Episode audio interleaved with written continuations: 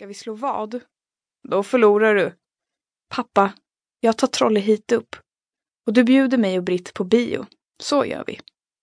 Jo, visst, sa pappa och läste vidare. Så tittade han upp från boken och frågade. Om jag vinner då? Men Sonja var redan försvunnen.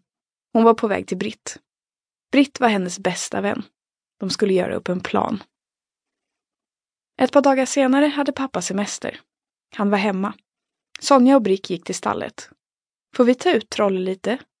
frågade de Sven, ridläraren. Ja, det mår han bara bra av, sa han. Flickorna gick iväg med Trolle till Sonjas hus. Fram till huset gick allt bra.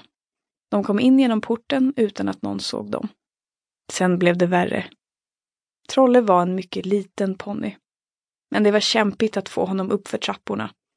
Flickorna drog och sköt på och svettades. De fick honom upp för en trappa. Där stannade de och vilade. Vi klarar aldrig sex trappor, sa Britt. Det går nog med socker, sa Sonja. Jag springer och hämtar. Stanna här med honom du. Sonja skyndade upp för trapporna. Britt hörde hennes steg allt svagare. Sen slogs en dörr igen i våningen över Britt.